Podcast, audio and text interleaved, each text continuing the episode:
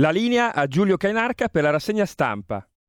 Grazie mille a Giulio Cesare Carnelli, buongiorno a te eh, in regia e eh, grazie anche all'ascoltatrice che abbiamo sentito prima, ha proprio ragione, bisogna sentirle tutte le idee e poi decidere in base alle proprie, naturalmente, alle proprie convinzioni e alle proprie idee. Intanto a proposito di ascoltatori e ascoltatrici ringrazio Paola Da Tiene, Ennio da Calusco Dadda, eh, rispettivamente in quel di Vicenza e Bergamo, sono gli ultimi due abbonati alla nostra radio. Grazie dunque a Paola da Tiene, Vicenza, e a Ennio da Calusco Dadda, Bergamo. Fate come loro, non sto a perdere troppo tempo in questa fine d'anno per gli appelli, perché ci risentiamo dopo, col nuovo anno, eh, direi in pompa magna, in grande spolvero, per una campagna abbonamenti fatta sul serio, ancora di più, meglio ancora, con novità importanti, sensibili, significative, ma ne parliamo col nuovo anno. Per questa settimana ci teniamo più tranquilli, più soft, più rilassati e eh, comunque continuate ad abbonarvi come hanno fatto Paola da Tiene e Ennio da Calusco Dadda, gli ultimi due giusto appunto, che hanno seguito il consiglio dell'amica ascoltatrice che avete sentito prima. Intanto facciamola corta, siamo a quanto pare a mercoledì ventinove dicembre, sono le sette e trentadue e come al solito cerchiamo di vederle tutte le notizie, le opinioni, di farci il nostro quadro di giornata. Se ci pensate è una bella roba la rassegna stampa della mattina, perché ti squaderna davanti il mondo e ti fa vedere appunto, come diceva la nostra amica ascoltatrice, le diverse questioni, le diverse idee. Cominciamo con le agenzie di stampa, intanto l'agenzia ANSA che apre con la questione delle regioni che chiedono di togliere la quarantena a coloro che sono già stati vaccinati. C'è attesa per la riunione oggi del Comitato Tecnico Scientifico. In pratica si riducono i giorni di isolamento per chi ha fatto le tre dosi di vaccino. I nuovi casi sono tanti e il record a inizio pandemia, boom di contagi anche in Francia e Gran Bretagna, negli Stati Uniti oltre cinquecento nuovi casi. E poi un'altra notizia non bella, in prima pagina sull'ansa punto it, cade da un'impalcatura, muore un operaio a Roma. Sul posto vigili del fuoco e poliziotti, in corso verifiche sul ponteggio per accertare la dinamica dell'accaduto. Un altro morto, Mauro da Mantova, Novax, sessantunenne, ricoverato, morto all'ospedale di Borgo Trento di Verona. Era noto per le sue partecipazioni alla trasmissione radiofonica di Radio ventiquattro La Zanzara, dove era diventato un personaggetto, diciamo così, da macchietta Novax, eh, purtroppo è morto. A tradirlo il Covid, di cui aveva sempre negato l'esistenza, diventa naturalmente un fenomeno da baraccone, purtroppo per lui anche post mortem quest'uomo, mentre il governo ha posto la fiducia alla Camera sulla manovra e qui un sacco di polemiche, ne parleremo tra l'altro oggi con Carlo Cambi a partire dalle nove e trenta nella rubrica Gli Scorretti, dove parleremo anche di tanto altro. C'è un, una bella intervista oggi di Carlo Cambi sulla Verità a Davide Oldani, cuoco, chef, bistellato, che lavora in quel di Milano e dintorni, sulla questione dei formaggi, del grana padano, fu inventato all'abbazia di Chiaravalle, da Bernardo di Chiaravalle, ed è un, una materia prima straordinaria, dice Oldani in un'intervista nella quale si parla anche dei prezzi popolari, del giusto prezzo anche per i ristoranti dove si va a mangiare dagli chef e via dicendo. Insomma, una conversazione molto interessante sul significato della cultura e del territorio e della storia anche dal punto di vista della gastronomia. Ma c'è anche un altro bel pezzo di Carlo Cambi e di quello parleremo su Panorama stamani in edicola, a proposito di Davide Rossi e della sua morte nel duemilatredici. Era il capo della comunicazione del Monte dei Paschi di Siena. Abbiamo sentito eh, parecchi lavori della commissione parlamentare di inchiesta, ne abbiamo sentiti tanti e continueremo a seguirla la vicenda anche qui su R P L. Eh, e Carlo Cambi oggi fa un quadro che poi leggeremo in rassegna stampa, molto interessante. Tornando invece mh, all'agenzia ANSA, la nave M S F con cinquecentocinquantotto a bordo, Medici Senza Frontiere, immigrati irregolari verso il porto di Augusta. Le autorità italiane hanno segnato Augusta come porto sicuro alla nave Geo Barents di Medici Senza Frontiere, con cinquecentocinquantotto aspiranti profughi a bordo, tra cui tantissimi minori. Parla anche Nomisma, centro studi bolognese legato da sempre al nome anche di Romano Prodi, e non solo naturalmente, aumenti in bolletta tra settecentosettanta e milleduecento euro a famiglia, questo per il caro energia. E poi ancora una bella notizia, finalmente, di cronaca: parto durante un intervento al cervello, salvate sia la madre che la figlia alle Molinette di Torino per improvvisa lesione cerebrale. E ancora Pfizer, che parla di un possibile vaccino in primavera adattato a Omicron, e una scoperta al Museo Etrusco, un elmo per due guerrieri del quarto secolo avanti Cristo. Molto bello a vedersi, sull'agenzia ANSA c'è la foto. Per arrivare chissà come a Vulci, eh, è stato forgiato nel bronzo a Perugia, siamo nella prima metà del quarto secolo avanti Cristo, e poi è arrivato chissà come a Vulci, dove divenne il vanto di un altro guerriero. A novanta anni dal ritrovamento, un'iscrizione appena interpretata apre uno squarcio di grande suggestione su un frammento di vita di duemilaquattrocento anni fa. Un elmo che racconta una storia a duemilaquattrocento anni di distanza. Intanto meteo, arriva il gigante africano che porterà caldo a Capodanno, previste temperature anche di venti ventuno gradi in Sardegna e in Sicilia. E per concludere, dalla prima pagina dell'agenzia ANSA di stamani, Confesercenti che fa sapere: in duecentomila siamo a rischio, occorre prorogare la cassa integrazione. E allarme per turismo, alberghi, agenzie di viaggio. La pandemia blocca di nuovo turismo e ristorazione. La Confesercenti stima, senza una proroga immediata degli ammortizzatori sociali Covid, dal primo gennaio almeno duecentomila lavoratori senza copertura. Particolarmente colpiti il comparto agenzie di viaggio, col novantacinque per cento delle imprese con dipendenti in cassa integrazione, quello alberghiero, soprattutto nelle città d'arte. E le prospettive di rientro al lavoro sono ogni giorno più incerte, dice l'agenzia. L'agenzia ANSA, anzi lo dice la Confesercenti e riporta l'agenzia ANSA. Eh, noi andiamo a vedere adesso anche la prima pagina di A D N Cronos e poi naturalmente i quotidiani del giorno. Quarantena Covid e l'ipotesi di riduzione della quarantena per i trivaccinati. Ondata record di contagi nel mondo per la celeberrima variante Omicron. E poi una busta con minacce di morte al ministro delle politiche agricole, il cinque Stelle Patuanelli, da un Novax, all'interno una sostanza al vaglio dei vigili del fuoco. E sempre in tema di Covid e dintorni, il ministro Brunetta che chiede il super green pass per il lavoro, per il pubblico, per il privato, per l'autonomo. In Consiglio dei Ministri, dice Brunetta, eh, perfezioneremo gli interventi contro il Covid, affinando i meccanismi di quarantena. Super Green Pass nel mondo del lavoro, non solo pubblico ma anche privato, e partite I V A, lavoro autonomo. Aspira a questo il ministro per la pubblica amministrazione Renato Brunetta, il Super Green Pass per tutti. Con questo lasciamo anche la prima pagina dell'agenzia ANSA e andiamo a vedere le prime pagine dei quotidiani di oggi. Al solito partiamo dal Corriere della Sera. Contagi record, è in arrivo la stretta sui Novax, scrive il Corriere in prima pagina. Ieri oltre settantottomila casi, un terzo in Lombardia, dove c'è un balzo di positivi enorme, salta il tracciamento. Oggi l'incontro col Comitato Tecnico Scientifico per le misure, le nuove misure sulla quarantena. Il governo starebbe valutando anche l'obbligo di vaccino e il lockdown, la chiusura per i non immunizzati. Parla Zaia, tra poco vedremo la sua intervista, pagina sei del Corriere della Sera. Il presidente del Veneto dice che le regole vanno cambiate, abbiamo sentito ieri pomeriggio su R P L con Alessandra Mori. Comunque le regole vanno cambiate oppure rischiamo di mandare in quarantena mezza Italia, dice Luca Zaia. I contagi sono destinati a crescere ma l'ospedalizzazione è ridotta. Dal Veneto alla Lombardia, un'altra intervista, quella a Guido Bertolaso, consulente della Lombardia per i vaccini. Non è come un anno fa, dice Bertolaso, gli ospedali reggono bene, bisogna evitare di farci travolgere dai numeri e la variante Omicron è meno letale per chi ha tre dosi di vaccino. Dopodiché c'è sul Corriere in prima pagina la foto della donna che è stata operata d'urgenza con la sua bambina piccolissima e insieme al marito. In questa foto, operata alla testa durante il parto a Torino, la favola di Teresa e della sua piccola Alma. È stata operata alla testa per lesione cere- cerebrale, nello stesso momento ha potuto partorire. Intervento alle Molinette di Torino, le due mamma e figlia stanno bene. Per quanto riguarda ancora la prima pagina del Corriere della Sera, c'è naturalmente la questione del Quirinale, corsa al Colle, l'emergenza può cambiare le carte in tavola, poi lo vediamo. E infine due titoli ancora dalla prima pagina del Corriere della Sera, il settimo sigillo per il re della discesa, un titolo bergmaniano, Paris torna a vincere la Libera di Bormio, un record nella Coppa del Mondo di sci.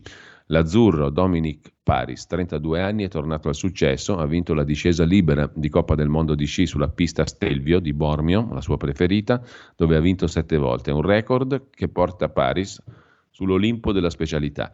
Mai nessuno in Coppa del Mondo era riuscito a vincere tante volte sulla stessa pista, dice l'allenatore, quando è al top diventa imbattibile. A proposito di sport, una lunga intervista ad Ada Hegerberg, chi è? ventiseienne, è la più forte titolata calciatrice al mondo, ha un obiettivo, cambiare il mondo del calcio, togliere alle ragazze i sogni è grave, il calcio cambi per far sognare tutte le ragazze. Detto questo, svoltiamo e andiamo alla seconda pagina, perché così usiamo il Corriere giusto per darci un quadro generale di giornata, poi vediamo gli altri quotidiani. Insomma, la menata del, eh, scusate, la questione del giorno è che eh, i record, è la giornata dei record per Covid, settantottomila casi, un milione di tamponi, i morti sono duecentodue, mai così alti nella quarta ondata, la positività al sette virgola sei per cento.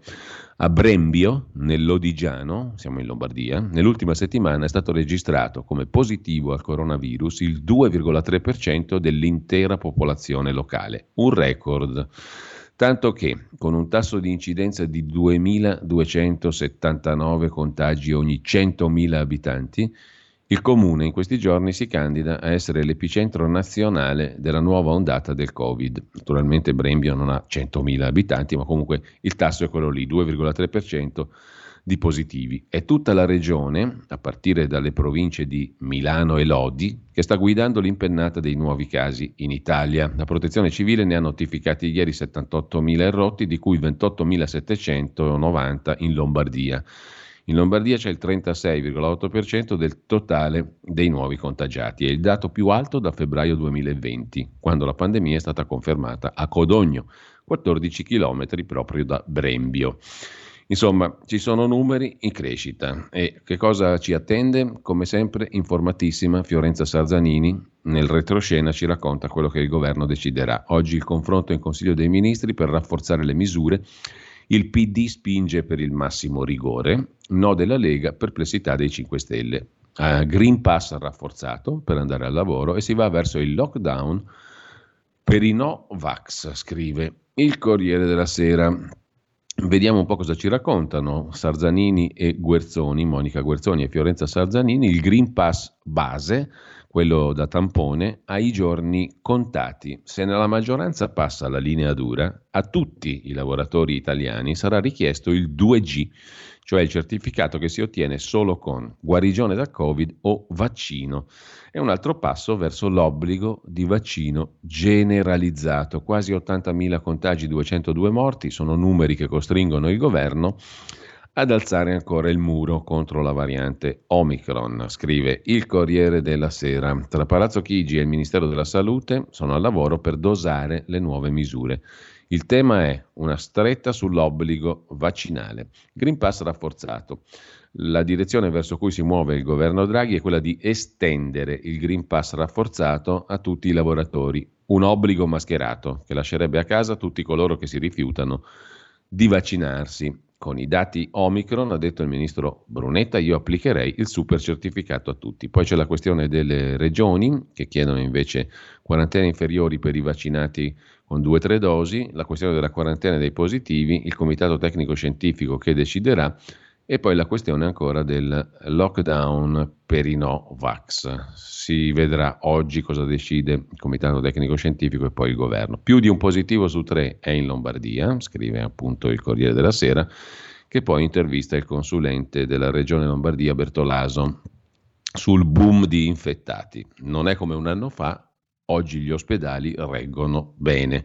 E anche Bertolaso dice smettiamola con i test agli asintomatici con tre dosi. Omicron è seria ma provoca effetti lievi ai vaccinati. Ora i reparti non sono chiusi, così come gli ambulatori, e si fanno interventi. Voltando pagina, siamo a pagina sei del Corriere della Sera di oggi, c'è l'intervista di Cesare Zapperi a Luca Zaia. I contagi cresceranno ancora ma le regole vanno cambiate o rischiamo di mandare mezza Italia in quarantena. Quanto ai numeri, settantottomila contagi in Italia, settemila nel Veneto, non dormo sonni tranquilli, dice Zaia, e certo non sono il punto d'arrivo. Con la variante Omicron sono destinati a crescere ancora i contagi, ma dobbiamo guardare l'ospedalizzazione. I numeri lì sono un terzo rispetto a un anno fa. Lo scenario è molto diverso. La crescita del virus è esponenziale. Oggi in Veneto ci sono ottantamila persone positive, un mese fa erano ottomila. Questi numeri dipendono dalla quantità di tamponi, ne facciamo più di tutti. Non a caso abbiamo un indice di positività del quattro virgola ottantanove per cento, sotto la soglia nazionale del sette virgola cinque, ma voglio sottolineare un altro aspetto. Tra ospedalizzati, contagiati, contatti stretti e quant'altro rischiamo di mandare in quarantena mezza Italia. Sono migliaia le persone che hanno già fatto la terza dose e pur essendo asintomatiche sono costrette a rimanere in isolamento sette giorni perché hanno avuto contatto con un positivo. Negli Stati Uniti si è deciso di limitare la quarantena a cinque giorni per tutti, è un problema mondiale. Oggi si riunisce il Comitato Tecnico Scientifico. Da sempre ho un ottimo rapporto col governo, con gli organismi di cui si avvale. Chiedo di valutare se i vaccinati con terza dose asintomatici possano evitare la quarantena, dice Zaia. Evitarla del tutto. I tecnici sono loro, ma penso che per chi ha già fatto le tre dosi e non ha alcun sintomo, si possa gettare il cuore oltre l'ostacolo. Non si tratterebbe di una novità. Nel marzo del venti, quando la quarantena era di quindici giorni, il governo fece, su nostra richiesta, un decreto per consentire ai sanitari asintomatici che avevano contatti con positivi di continuare a lavorare, altrimenti gli ospedali si sarebbero svuotati. L'ultima cosa che voglio è aprire un dibattito tra pro e contro, dice ancora Luca Zaia al Corriere della Sera. Bisogna agire con buon senso. Le scene di questi giorni, lunghe file, ore di attesa per i tamponi, non sono belle. Dobbiamo farci qualche domanda. Una persona asintomatica che ha avuto un contatto con un positivo oggi deve fare un tampone a inizio quarantena, poi la quarantena, un altro tampone alla fine. Perché non pensiamo di eliminare questi tamponi lasciando la quarantena e destinandoli solo ai sintomatici? E penso soprattutto ai bambini. L'Italia è diventata un tamponificio. In Veneto siamo a centosessantamila al giorno, siamo vicini al punto di non ritorno e lo dico senza intenti polemici perché sono in prima linea, vedo cose che altri possono solo immaginare, non escludo novità. Spero che resti una preoccupazione, ma anche il tema dei magazzini rispetto a tamponi e reagenti rischia di farsi sentire. Quanto al tracciamento, con settemila contagiati in un giorno occorre fare settemila telefonate. Pensate che call center serve. Se poi ognuno di questi ha avuto contatti stretti con tre, quattro, cinque persone, avete presente le dimensioni del fenomeno? Possiamo continuare così? Con questi volumi il tracciamento salta del tutto, dice Zaia. Il Centro Europeo Prevenzione e Controllo delle Malattie Trasmissibili, E C D C, nei giorni scorsi ha raccomandato l'uso del tampone fai da te per chi è asintomatico. Soluzione che noi abbiamo proposto più volte, ci hanno sempre osteggiato. Dovremmo investire di più sul rapporto di fiducia coi cittadini. Questo ci permette il gioco di squadra. Per noi è un settore fondamentale. diciotto miliardi di fatturato. Stanno arrivando le disdette, la paura del contagio e le quarantene si fanno sentire, per questo dobbiamo svoltare pagina. Ci sono dubbi sui tamponi fai da te, ma di fronte ai numeri non possiamo perderci in dispute e disquisizioni. Questo è il punto del turismo, quello dei numeri, la paralisi sul fronte del turismo. Ogni cambio di scenario richiede il cambio di strategia, dice Zaia, il meglio è nemico del bene, l'alternativa sarebbe stata la chiusura totale e la conta dei morti. Quanto a Draghi, deve rimanere a Palazzo Chigi in linea di principio. Di fronte a questi numeri del contagio, la continuità dell'azione di governo è la soluzione migliore. Il giudizio su Draghi è positivo, quanto al dibattito se stia meglio al Quirinale o a Palazzo Chigi si stanno facendo solo chiacchiere accademiche. Abbiamo letto l'intervista a Zaia, andiamo veloci perché ci sono tante cose da segnalare. Sul Corriere ancora di oggi un pezzo dedicato al sistema di tracciamento che è saltato, tamponi esauriti, laboratori in tilt e intanto Pfizer e Moderna annunciano il nuovo vaccino contro la variante Omicron entro primavera. Le due multinazionali stanno aggiornando i propri prodotti. Al pubblico arriveranno non prima di giugno. Facile prevedere dunque che passeremo il duemilaventidue a vaccinarci. È evidente, mi sembra chiaro il trend, per così dire. Allarme delle disdette in alberghi e ristoranti. C'è parecchia gente che non ha voglia di far cenoni, andare in giro per turismo, eccetera. E poi apriamo la pagina dedicata al Quirinale, che è l'altro argomentone del giorno. Se non è Covid, è Quirinale. Così l'effetto Covid può cambiare la corsa. Così mettiamo insieme le due cose. L'effetto Covid può cambiare la corsa al Quirinale. Sono più lontane le urne anticipate. Mattarella, sempre contrario al bis, cresce l'ipotesi Draghi presidente della Repubblica. Pensa un po'. Un'intervista all'ex ministro dei cinque Stelle Vincenzo Spadafora, il quale dice: da Giuseppe Conte arrivano scelte che disorientano, con Conte rischiamo di andare sotto il dieci per cento, una cabina di regia dei big per il Presidente della Repubblica per l'elezione al Quirinale, eh, riunisca Conte il Consiglio Nazionale dei cinque Stelle, parecchio malumore nei cinque Stelle, Draghi è un valore per la guida del governo, soprattutto col P N R R ancora agli inizi, insomma anche Spadafora dice Draghi rimanga a Palazzo Chigi. Intanto brevemente dalla pagina degli esteri del Corriere della Sera, la Cina e Elon Musk stanno litigando, dice la Cina che i satelliti di Elon Musk, il quale ha mire di conquistare lo spazio, come sapete, Marte eccetera, sono un pericolo, i suoi satelliti, dice la Cina, che accusa l'imprenditore, mette a rischio la nostra stazione spaziale. C'è poi la storia, di cui torniamo alle cronache italiane, di un immigrato in Italia, Mbaye Sarr, cinquantunenne, senegalese, in Italia dal duemila, all'inizio ha raccolto i pomodori in Puglia, ha fatto strada, ha lavorato, ha sgobbato, adesso vuole tornare in Senegal per fare il presidente, è un imprenditore a Bergamo, ricordo la storia di Tony Iwobi, sapete, il primo deputato africano di pelle nera del Parlamento italiano che è della Lega, storico esponente della Lega nella Bergamasca, è diventato senatore, anche molto simpatico, tra l'altro Tony Iwobi, che cercheremo di avere più presto di nuovo in eh, radio. Comunque, io immigrato in Italia, dice l'imprenditore senegalese bergamasco, voglio tornare in Senegal a fare il presidente e si candida appunto alle elezioni. Voglio che i miei figli possano restare e trovare lavoro in Senegal, nella loro terra. Al momento non ho figli, non ho ancora moglie, devo trovarla in fretta, non ci ho mai pensato, ho preso l'indole bergamasca che è quella del lavoro, lavoro e ancora lavoro, ma è giusto che un presidente della Repubblica abbia una famiglia, deve essere anche molto simpatico, Mbaye Sarr. Le elezioni presidenziali in Senegal si terranno nel duemilaventiquattro, ma per Mbaye Sarr, cinquantuno anni, nato a Dakar, ora residente a Ponte San Pietro, Bergamo, la campagna elettorale è già iniziata. Correrà come leader di un movimento da lui fondato. È ancora presto, il nome lo dirò tra qualche tempo, in Senegal ci sono solo due grossi partiti, socialista e democratico. Non mi sono mai riconosciuto in nessuno dei due. A gennaio andrò in Senegal per i primi incontri con i miei sostenitori, poi inizierò un tour in Europa, mi rivolgerò ai miei connazionali per cambiare il nostro paese. Laggiù non è mai stato fatto nulla, non c'è un sistema sanitario per curare la gente e non ci sono piani di sostegno alimentare, ci sono corruzione e emigrazione. Sono anch'io immigrato, avrei voluto fare l'ingegnere elettronico, ma quando si è trattato di iniziare l'università in Canada, la mia famiglia non aveva soldi. Ho chiesto aiuto a mio fratello che lavora a Bergamo, vieni, mi ha detto, possiamo farcela, avevo trentuno anni, sono partito, pieno di speranze, in aereo fortunatamente, non su un gommone. Sono arrivato che era estate, per qualche tempo ho raccolto pomodori al sud, poi a Bergamo ho fatto di tutto, facchino, operaio metalmeccanico, portinaio. Nel duemilacinque in un golf club trovo posto come master caddy, responsabile delle sacche con i ferri in magazzino e anche del funzionamento delle macchinine dei soci.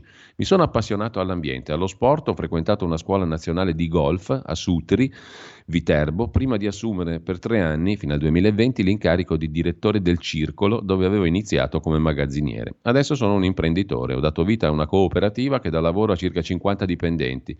Offriamo diversi servizi, soprattutto facchinaggio, mi rende orgoglioso poter aiutare i miei connazionali e chi ne ha bisogno. Lo slogan della campagna elettorale è pronto, è in inglese, We are one, siamo una cosa sola, siamo uniti e insieme faremo qualcosa di grande. Voglio che i miei figli possano restare in Senegal, trovare lavoro nella loro terra, dice l'immigrato bergamasco senegalese che vuol fare il presidente, si candida in Senegal. Intanto c'è un giallo che tiene in sospeso Pavia e non solo, foto, lettera anonima, un bottino sparito, il giallo è quello del delitto di Gigi Bici, veniva chiamato così Luigi Criscuolo, è sparito l'otto novembre, il suo corpo è stato fatto ritrovare il venti dicembre, aveva tre figli, viveva a Cura Carpignano, piccolo borgo del Pavese. Un'ora più tardi, nella sua scomparsa, il, il suo cellulare risultava staccato, la sua auto trovata in campagna. La strana mossa degli assassini, ricontattare la fisioterapista che ha trovato il suo corpo. La replica della donna: non c'entro nulla con questa storia, sono terrorizzata, mio figlio ha gli incubi. Gigi Bici, detto così perché aveva due negozi di rivendita bici, scompare l'otto novembre, il suo cadavere viene fatto ritrovare il venti dicembre nei pressi di un cascinale a Calignano nel Pavese. La procura indaga su omicidio, sequestro di persona, occultamento di cadavere. Giovedì è stata fatta l'autopsia e appunto gli assassini hanno ricontattato la fisioterapista che ha trovato il corpo. Giallo fitto. Intanto, sempre dal Corriere della Sera, andiamo rapidissimi e poi vediamo le alt- gli altri quotidiani. Dalla pagina economica la questione della fiducia posta dal governo sulla manovra di finanza pubblica e poi la conferma per gli statali: salta il tetto agli stipendi di duecentoquarantamila euro. Il tetto fu introdotto nell'epoca del rigore, tra virgolette, nel duemilatredici. Dalla Lega al P D, malumori perché il testo è blindato alla Camera, cioè si può solo guardargli addosso alla finanziaria e dire sì sì, approvo, no, eventualmente disapprovo, molto pochi diranno no. In ogni caso, altro tema dalla pagina economica del Corriere della Sera, sono Umbria e Sardegna a guidare la classifica delle regioni che hanno raccolto più plastica in assoluto, con oltre trentadue chili per abitante. Umbria e Sardegna in testa alla classifica del riciclo di plastica. Lo fa sapere Corepla, il Consorzio Nazionale per la raccolta, il riciclo e il recupero degli imballaggi in plastica.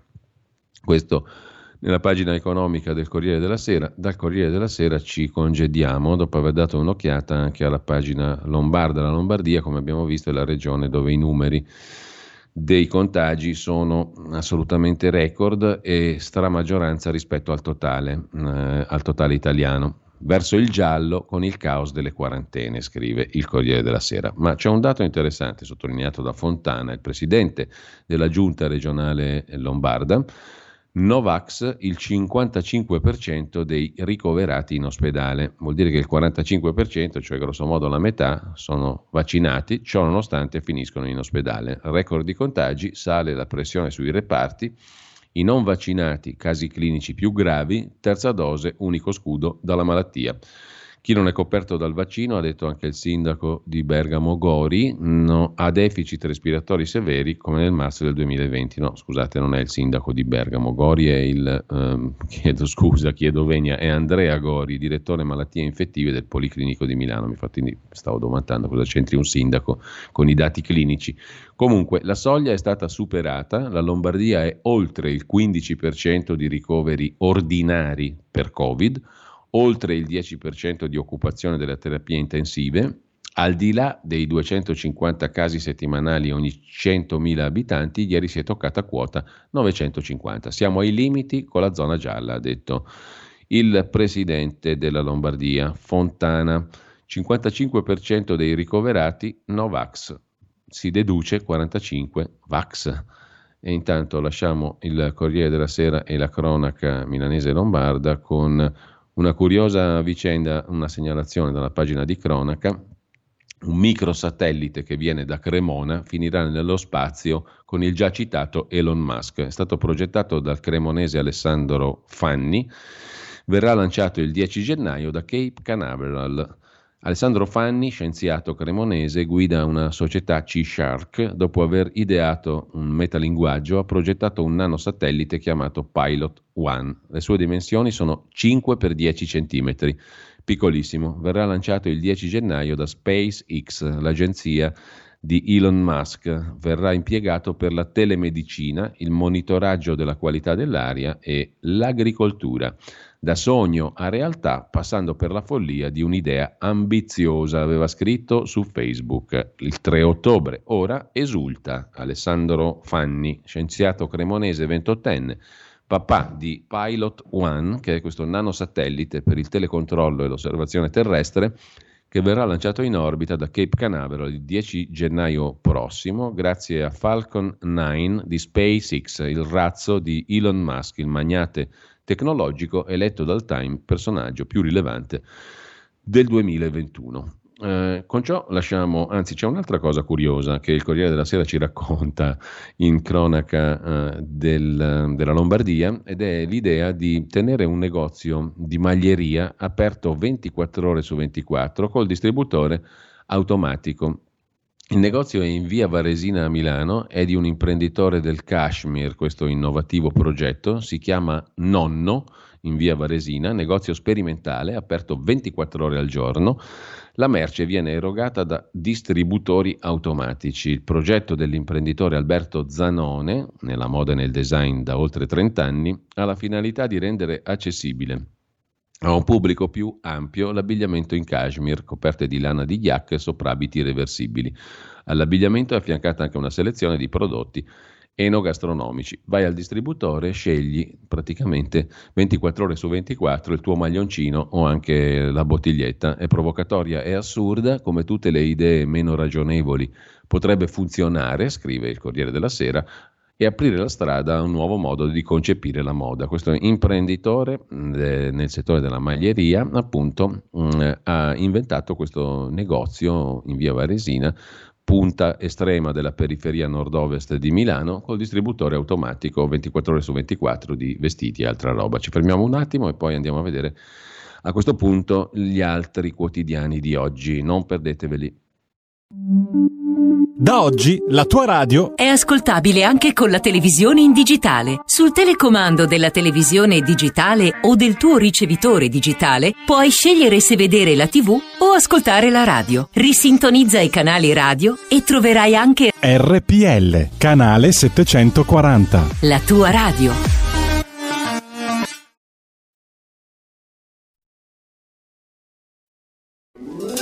Stai ascoltando R P L, la tua voce libera, senza filtri né censura. La tua radio. Se pensi di avere una mente attiva e pensi di essere una persona partecipativa attiva, ascolta Radio R P L, è una radio creativa. Buon ascolto. Fatti sentire. Per sostenere la tua radio e partecipare in prima persona ai tuoi programmi preferiti, abbonati a R P L. È facile, economico e democratico. Vai sul sito radio r p l punto i t, clicca Sostienici e poi abbonati.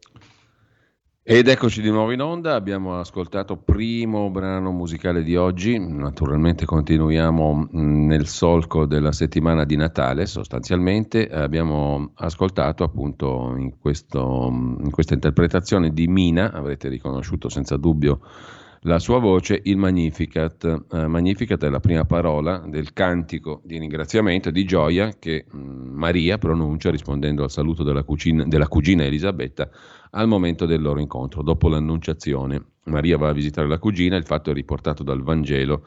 Secondo Luca, il cantico individua in tre fasi la storia della salvezza secondo il nuovo annuncio evangelico. Nella prima parte viene esaltata la bontà di Dio, la disponibilità di chi accetta di condividere il suo disegno. Nella seconda parte si sottolinea che la fedeltà di Dio, che ha già dato prova della sua bontà, non è una speranza astratta, utopica. Nella terza parte si prende coscienza che le promesse fatte a Israele si stanno realizzando. Gesù è il compimento della salvezza. In questi pochi versi c'è tutta la somma dell'Antico e del Nuovo Testamento.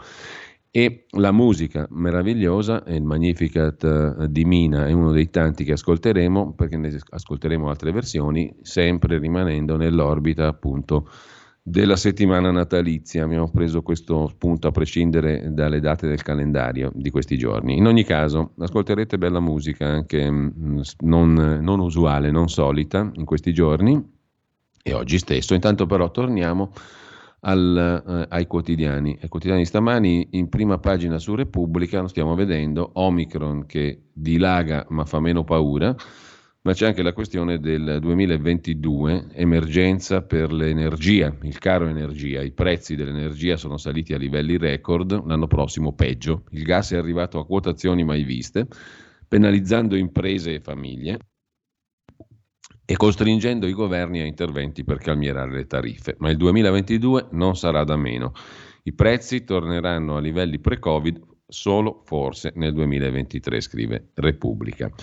Da Repubblica vi segnalo così al volo, a, passa, a pagina due, l'intervista al consulente del ministro Speranza, Walter Ricciardi, stranoto. Giusto non bloccare il paese, ma serve prudenza perché il virus corre. Questa ondata sarà la più imponente, va affrontata con lucidità per evitare danni seri. A febbraio la curva si raffredderà.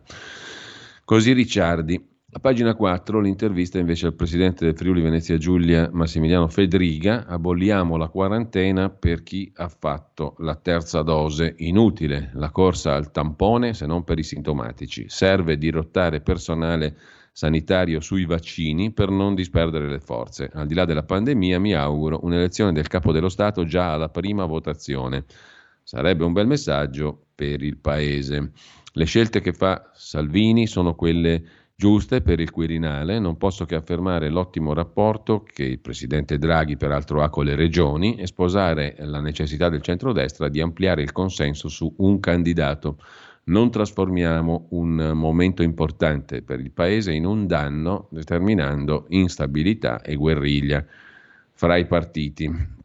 Questo per quanto riguarda il Quirinale. Da Fedriga eh, su Repubblica passiamo al primo piano dedicato a Francia e Gran Bretagna, sempre in tema di Covid, travolte dai contagi in Europa è emergenza, scrive Repubblica, in Danimarca il tasso di infezioni più alto, impennata di casi anche in Portogallo e in Svizzera. Non se la passa bene neanche New York, il terzo, il terzo giro di vaccini, il booster non basta, New York isola turisti e indisciplinati, scrive Repubblica, che poi dedica due pagine, come dicevamo, alla questione dei rincari dell'energia. Il duemilaventidue è ancora un anno critico e il governo sta studiando interventi sul gas, stangata sulle bollette del quaranta per cento. Guardiamo le bollette e vediamo cosa succede nelle nostre bollette. Intanto, intanto vediamo anche sempre da Repubblica Uh, le altre, mh, gli altri articoli da segnalare per oggi. Uh, vi segnalo uh, un attimo soltanto che la stiamo sfogliando insieme, la Repubblica, vi segnalo il commento di Luca Ricolfi dalla pagina, dalla pagina delle, delle opinioni appunto sulla questione dell'inflazione.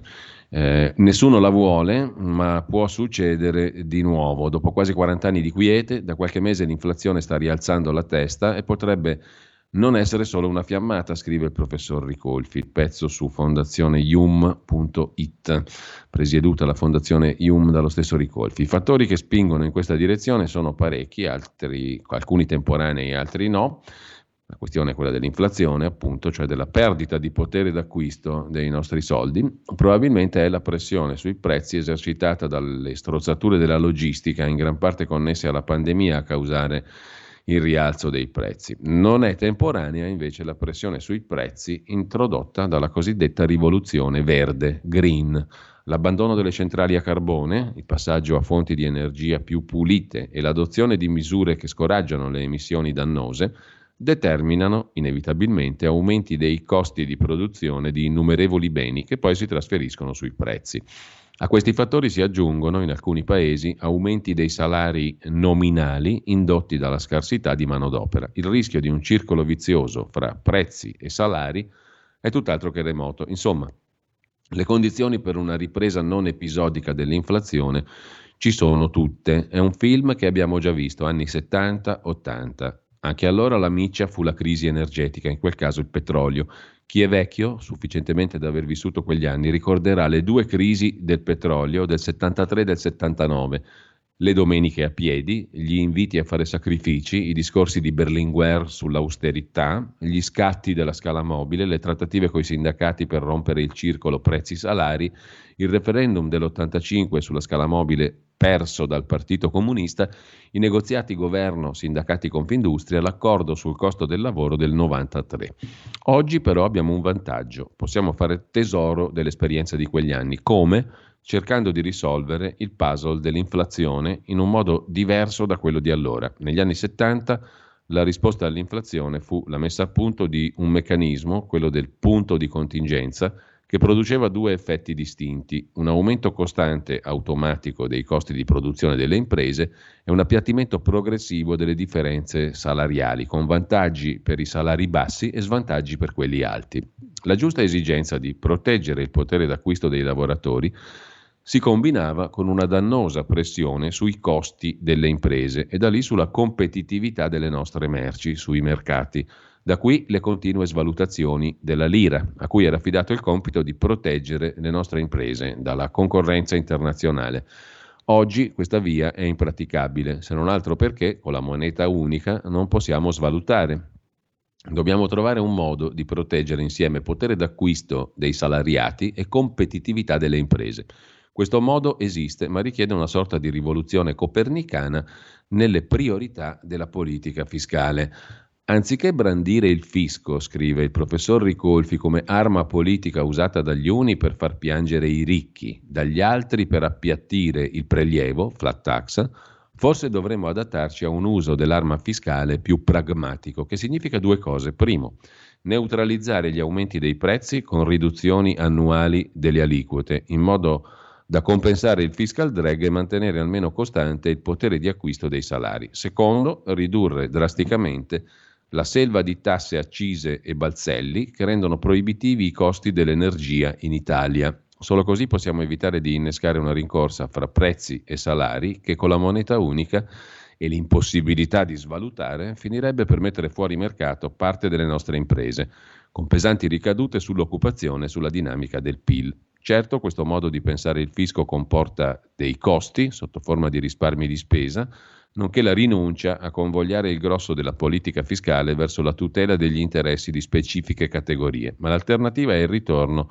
ai meccanismi degli anni settanta senza l'ombrello fondamentale della svalutazione. È un lusso che l'Italia di oggi non si può permettere, scrive il professor Luca Ricolfi su fondazione i u m punto i t e su La Repubblica di stamani. Dalla pagina di cultura della Repubblica invece c'è un pezzo di Filippo Ceccarelli sulle carte segrete, i documenti dei rapporti tra Andreotti e Gorbaciov. Nelle lettere tra i due emergono confidenze, scambi di informazioni e la fiducia del leader italiano in un progetto finito con il golpe russo. Scrive Andreotti, gli Stati Uniti sembrano avere sempre bisogno di un diavolo e anche voi eravate un po' diavoli. Scrive Gorbaciov, è più facile volare fino a un'altra galassia che mettere d'accordo gli arabi.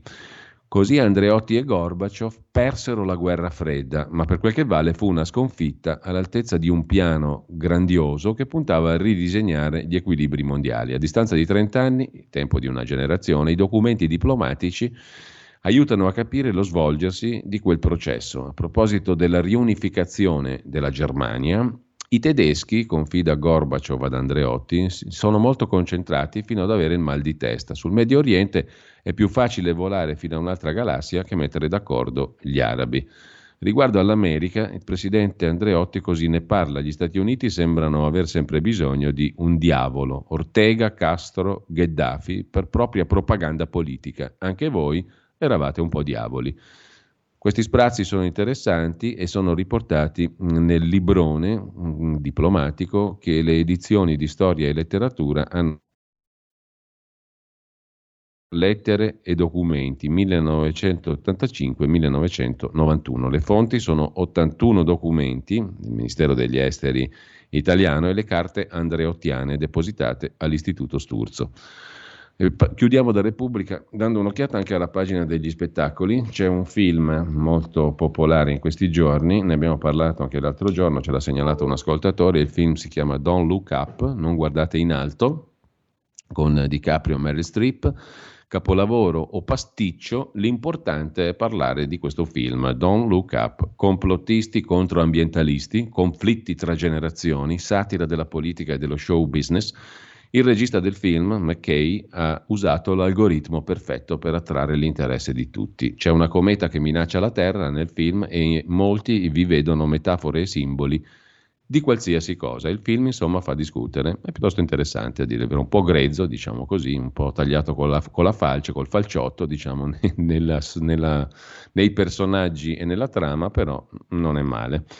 E intanto mh, da Repubblica passiamo rapidissimi, sono già le otto e diciannove, alla Stampa di Torino. La Stampa di Torino mette in prima pagina la quarta ondata di Omicron, Berlusconi che prepara la scalata al Quirinale, ci crede moltissimo, gli scienziati del duemilaventuno, fra i quali casualmente c'è una collaboratrice della Stampa stessa, Antonella Viola, la virologa, un personaggio, Nancy, neozelandese, la nonna che va matta per il surf, a novantadue anni fa ancora surf e va a caccia dell'onda perfetta, la manovra di finanza pubblica, e qui torniamo all'Italia, con la fiducia avanti il governo, ma c'è lo spettro dello spread. Attenzione, lo spread è salito a centotrentotto, era a centotrentadue il ventotto di settembre, e poi c'è il commentatore della Stampa e esperto di finanza Guido Maria Brera che dice che Draghi domerà la tecnofinanza perché ha una visione politica, è ambientalista, ha introdotto il fattore umano, insomma non è un economista algido, freddo, eccetera, eccetera.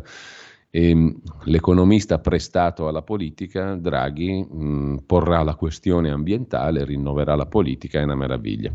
Con questo lasciamo la prima pagina della Stampa. Dalle pagine interne vi segnalo un articolo dedicato alla scuola in tema di Covid, l'incognita della scuola, un contagiato su quattro è studente, ipotesi chiusure a livello locale delle scuole, ma è polemica, scatta l'allarme sul maxipiano di tracciamento, impossibile controllare tutti alla ripresa. duecentocinquemila i bambini tra i cinque e gli undici anni vaccinati finora, con almeno una dose, è il cinque virgola sei per cento del totale. otto milioni di studenti in Italia nel duemilaventi ventuno, in oltre ottomila istituti. L'incognita, aprire, non riaprire, che fare? E sempre dalla Stampa di Torino, due pagine sono dedicate invece alla manovra di finanza pubblica. Oggi la fiducia alla Camera, segnali di tensione sui mercati finanziari, lo spread oltre quota centoquaranta, poi si ferma a centotrentatré, una legge di bilancio espansiva tra calo della pressione fiscale, bonus, ammortizzatori e reddito di cittadinanza. C'è anche la questione della nuova previdenza, le pensioni, requisiti per la pensione, sessantaquattro anni d'età, trentotto di contributi, validità primo gennaio, trentuno dicembre del duemilaventidue. Per quest'anno è stata, come dire, accantonata la questione della riforma complessiva.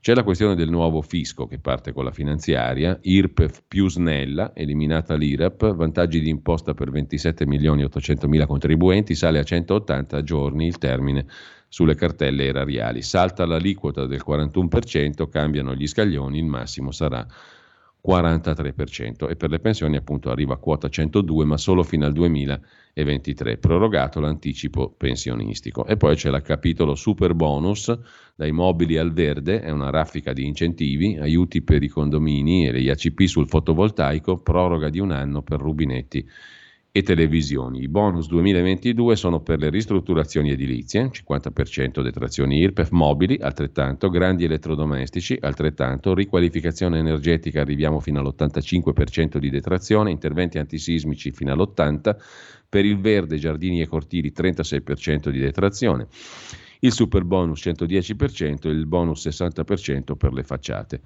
Questo in sintesi massima il contenuto della finanziaria, il voto di fiducia. Il governo oggi farà passare la legge di bilancio, una manovra da trentadue miliardi di euro, che vuole essere espansiva, che riduce le tasse e i contributi per otto miliardi di euro, bonus, super bonus, reddito di cittadinanza che viene confermato, cinque miliardi per la riforma degli ammortizzatori sociali, e però i mercati non sono tranquilli, lo spread sta aumentando, staremo a vedere.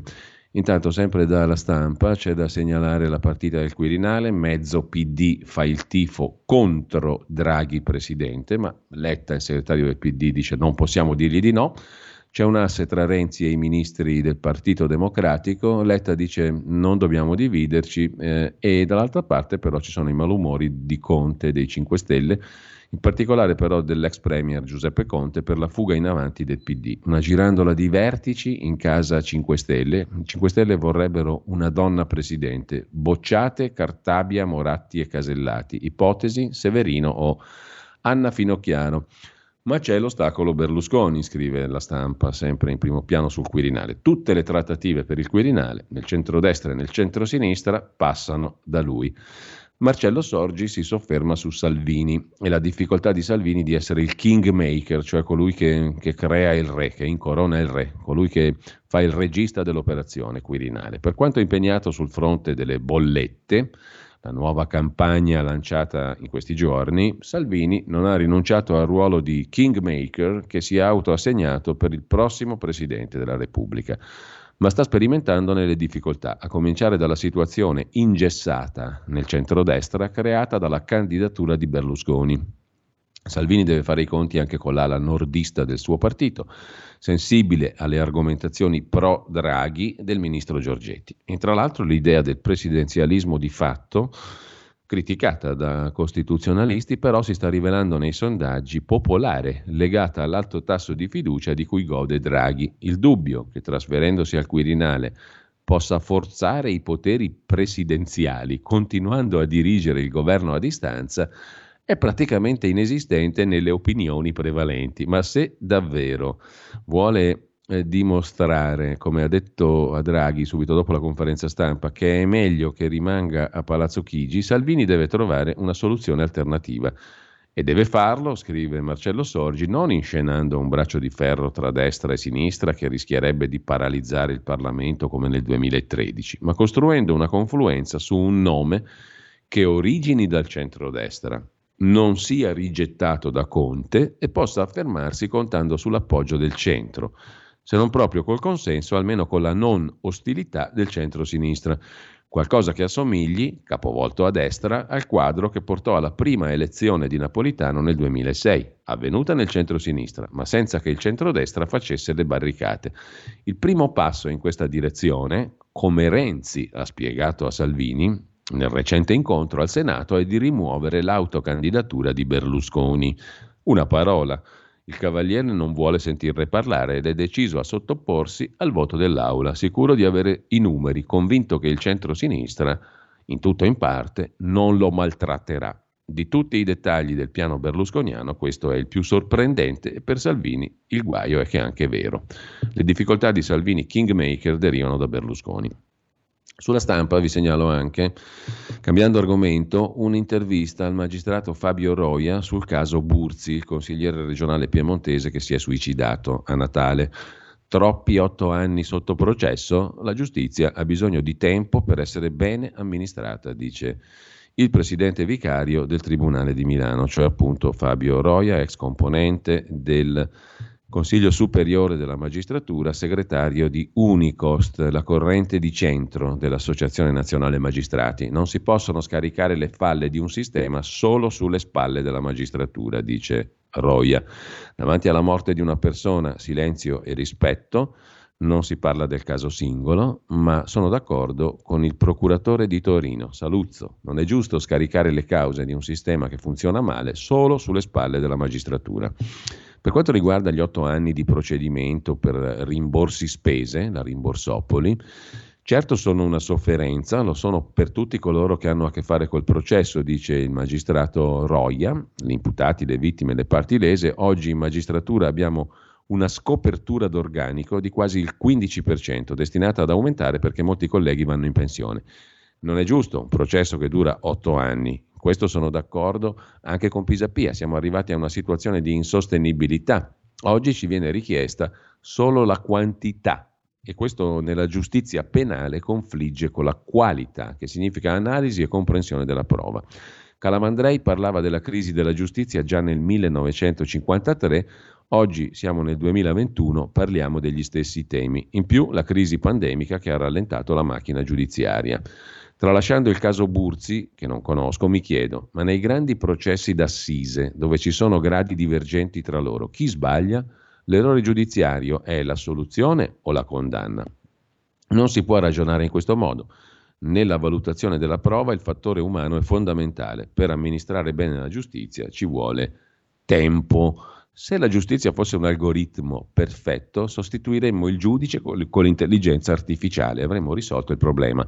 Ma non è così. Nella valutazione di un testimone devi valutare credibilità e coerenza di quel che dice e questa è una macchina, non lo può fare. Insomma, in poche parole, la giustizia ha bisogno di tempo, troppi, troppi otto anni sotto processo, anche no, dice il giudice Roia. Ci fermiamo.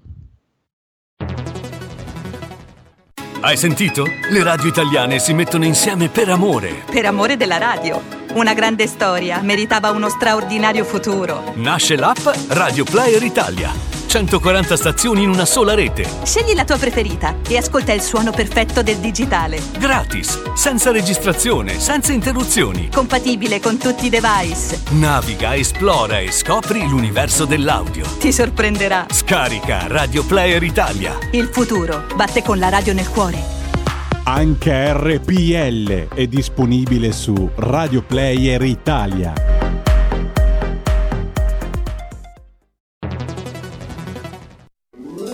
Stai ascoltando R P L, la tua voce libera, senza filtri né censura. La tua radio.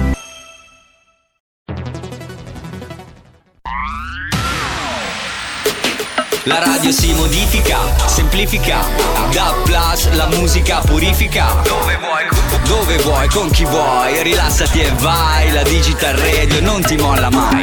Mi abbandono in questo viaggio, digitalizzo la frequenza con il suono che è uno spasso. Se penso a prima non ci credo, yo, da Plus è la svolta, qui lo dico e qui lo spiego. Digital Radio, il suono perfetto. Dab Plus.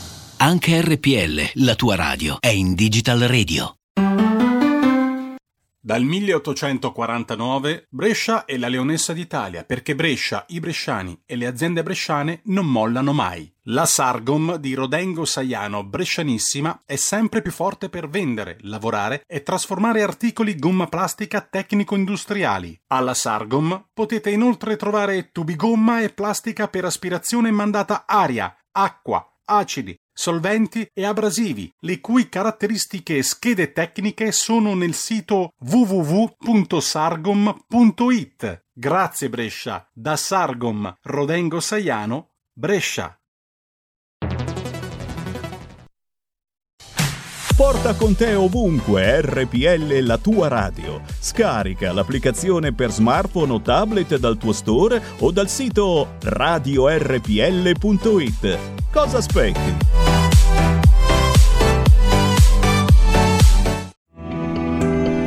Il meteo punto i t presenta le previsioni del giorno. La pressione atmosferica è in aumento sull'Italia, ma ciò nonostante i cieli non sono limpidi sul nostro paese e persiste qualche residua precipitazione. Nella prima parte della giornata i cieli si presenteranno irregolarmente nuvolosi o a tratti anche coperti su buona parte dei settori, con poche schiarite più probabili sul basso versante adriatico e sulle isole maggiori, rischio di qualche pioggia sparsa su Alpi occidentali, Toscana e Basso Tirreno. Nel pomeriggio il tempo andrà peggiorando sull'arco alpino, specie su quello di confine dove avremo piogge più intense e neve a quote elevate, mentre altrove non sono attese grandi variazioni. Le previsioni di Il Meteo.it tornano più tardi. Una buona giornata da Andrea Garbinato. Avete ascoltato le previsioni del giorno. Poi il Green Radio per la libertà? Abbonati a R P L, la radio libera. Io l'ho fatto, mandi Friul. Fatti sentire per sostenere la tua radio e partecipare in prima persona ai tuoi programmi preferiti. Abbonati a R P L. È facile, economico e democratico. Vai sul sito radio R P L punto it, clicca Sostienici e poi abbonati.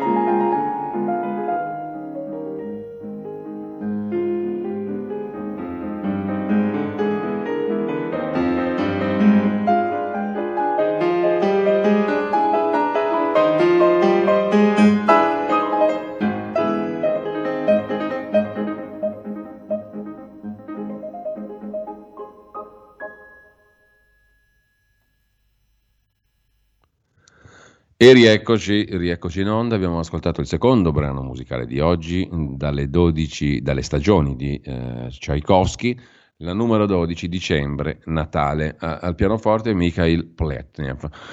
Andava fatto anche questo passaggio, una celeberrima composizione, una serie di composizioni brevi per pianoforte, relativamente brevi per pianoforte di Tchaikovsky. Appunto questa era la dodici, Dicembre, Natale, una melodia molto bella, molto semplice.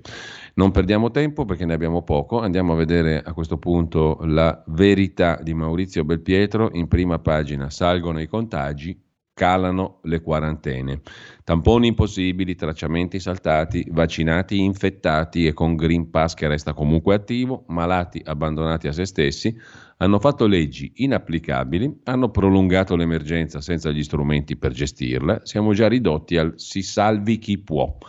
Un milione di test, record di positivi, non sanno più come uscirne, sintetizza La Verità. Oggi il Consiglio dei Ministri pronto alla resa, niente molecolari, tagli molto poco scientifici all'isolamento. E intanto Bonomi, presidente della Confindustria, all'ideona per le imprese, obbligo di vaccinazione. Le regioni che si inginocchiano, la richiesta al Comitato Tecnico Scientifico. Oggi Comitato Tecnico Scientifico e Consiglio dei Ministri sulle nuove regole per Covid sfuggito di mano. Le regioni chiedono di abbandonare il tracciamento e dedicare ai vaccini il personale. Il commento di Daniele Capezzone: tre dosi, libero, così arriverà la vera immunità di gregge. Dietro i finti premi c'è un calcolo del governo che però non lo dice esplicitamente. Il taglio delle quarantene è camuffato come un premio per i vaccinati, ma l'obiettivo inconfessabile è quello di far girare il virus e di renderlo endemico, dietrologizza Daniele Capezzone. A centropagina poi, altra questione, dopo due anni mancano ancora gli infermieri, abbiamo passato mesi a parlare di rafforzamento della sanità e adesso la federazione lamenta l'uscita dalla legge di bilancio dei fondi promessi. Rispetto alla popolazione, l'Italia ha il venticinque per cento di personale sanitario in meno sulla media dell'Unione Europea. In prima pagina ancora eh, da segnalare il pezzo di Francesco Borgonovo: per le interviste c'è da pagare una tassa, sarebbe la tassa delle balle. Per stare sui media serve il pass delle balle. Visto che è stata dichiarata guerra al Covid, non sono consentite critiche alla vulgata e i pochi esperti che dissentono devono pagare dazio, come accade a Silvestri, antichiusurista sui social, allineato invece quando viene intervistato sul Corriere della Sera. Ma c'è anche in primo piano il duemilaventidue del cinema, arriva la carica dei sequel su Panorama, in edicola, Avatar, Matrix, Top Gun, Jurassic Park, nel duemilaventidue avremo i sequel di tutti questi celebri film. Infine Maurizio Tortorella si occupa dell'ultimo libro del giornalista Stefano Zurlo, il libro che racconta le prigioni sbagliate. Ogni anno in Italia vengono arrestate per errore almeno mille persone. È la costosa sconfitta della giustizia, senza considerare il dolore e i traumi per chi viene coinvolto. Stefano Zurlo racconta in un libro nove storie esemplari, scrive in prima pagina Maurizio Tortorella, recensendo appunto il libro del cronista giudiziario de Il Giornale, appunto Zurlo. Il libro si intitola Il libro nero delle ingiuste detenzioni ed è edito da Baldini e Castoldi.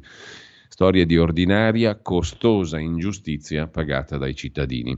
Vi segnalo anche però sulla Verità di oggi l'intervista a pagina diciotto, vi dicevo prima, di Carlo Cambi, che sarà con noi alle nove e trentacinque. Per la rubrica Gli Scorretti, l'intervista a Davide Oldani, chef bistellato che lavora in quel di Milano. Imperdonabile sottovalutare i formaggi in cucina, il grana padano e la sua storia che parte dall'abbazia di Chiaravalle, in primissimo piano. E con questo lasciamo La Verità e andiamo a dare uno sguardo anche agli altri quotidiani di oggi. Da Libero, la prima pagina di Libero si apre con l'invocazione e il pressing sul ministro Speranza. Basta tamponi ai sani. Un milione di test, record di contagi, milioni di persone in isolamento. I governatori chiedono di eliminare la quarantena ai vaccinati e di fare i test soltanto ai sintomatici. E poi, ancora in primo piano, riparte la guerra ai contanti. Ultimo regalo di Conte, da sabato c'è il limite a mille euro. Una mossa pericolosa, scrive Pier Emilio San Marco, rovina i poveri e non tocca i grandi evasori.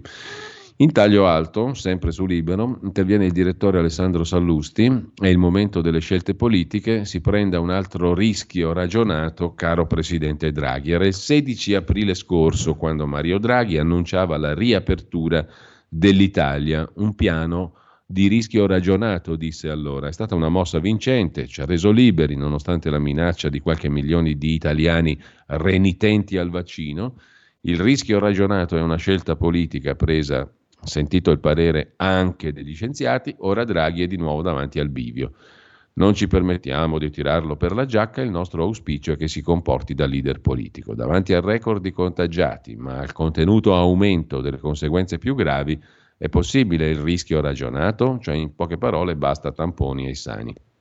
Sempre dal primo piano poi di Libero, Tremonti, intervistato da Francesco Specchia, è caos se cambia il governo, l'alternativa è ricostruzione o distruzione, mentre Gualtieri, sindaco di Roma e peggio della Raggi, avevo, aveva promesso eliminerò i rifiuti per strada a Natale e invece non è successo. Eh, c'è poi un'altra questione sottolineata da Libero in prima pagina, l'edificio in cui visse Pierpaolo Pasolini a Roma in stato di abbandono, nessuno vuole comprare la casa di Pasolini a Roma, anzi nella periferia mh, romana. Lasciata la prima pagina eh, su Libero, vi segnalo il piano B di Renzi per il Quirinale, che porterebbe a Franceschini, l'attuale ministro della cultura, esponente del P D, premier.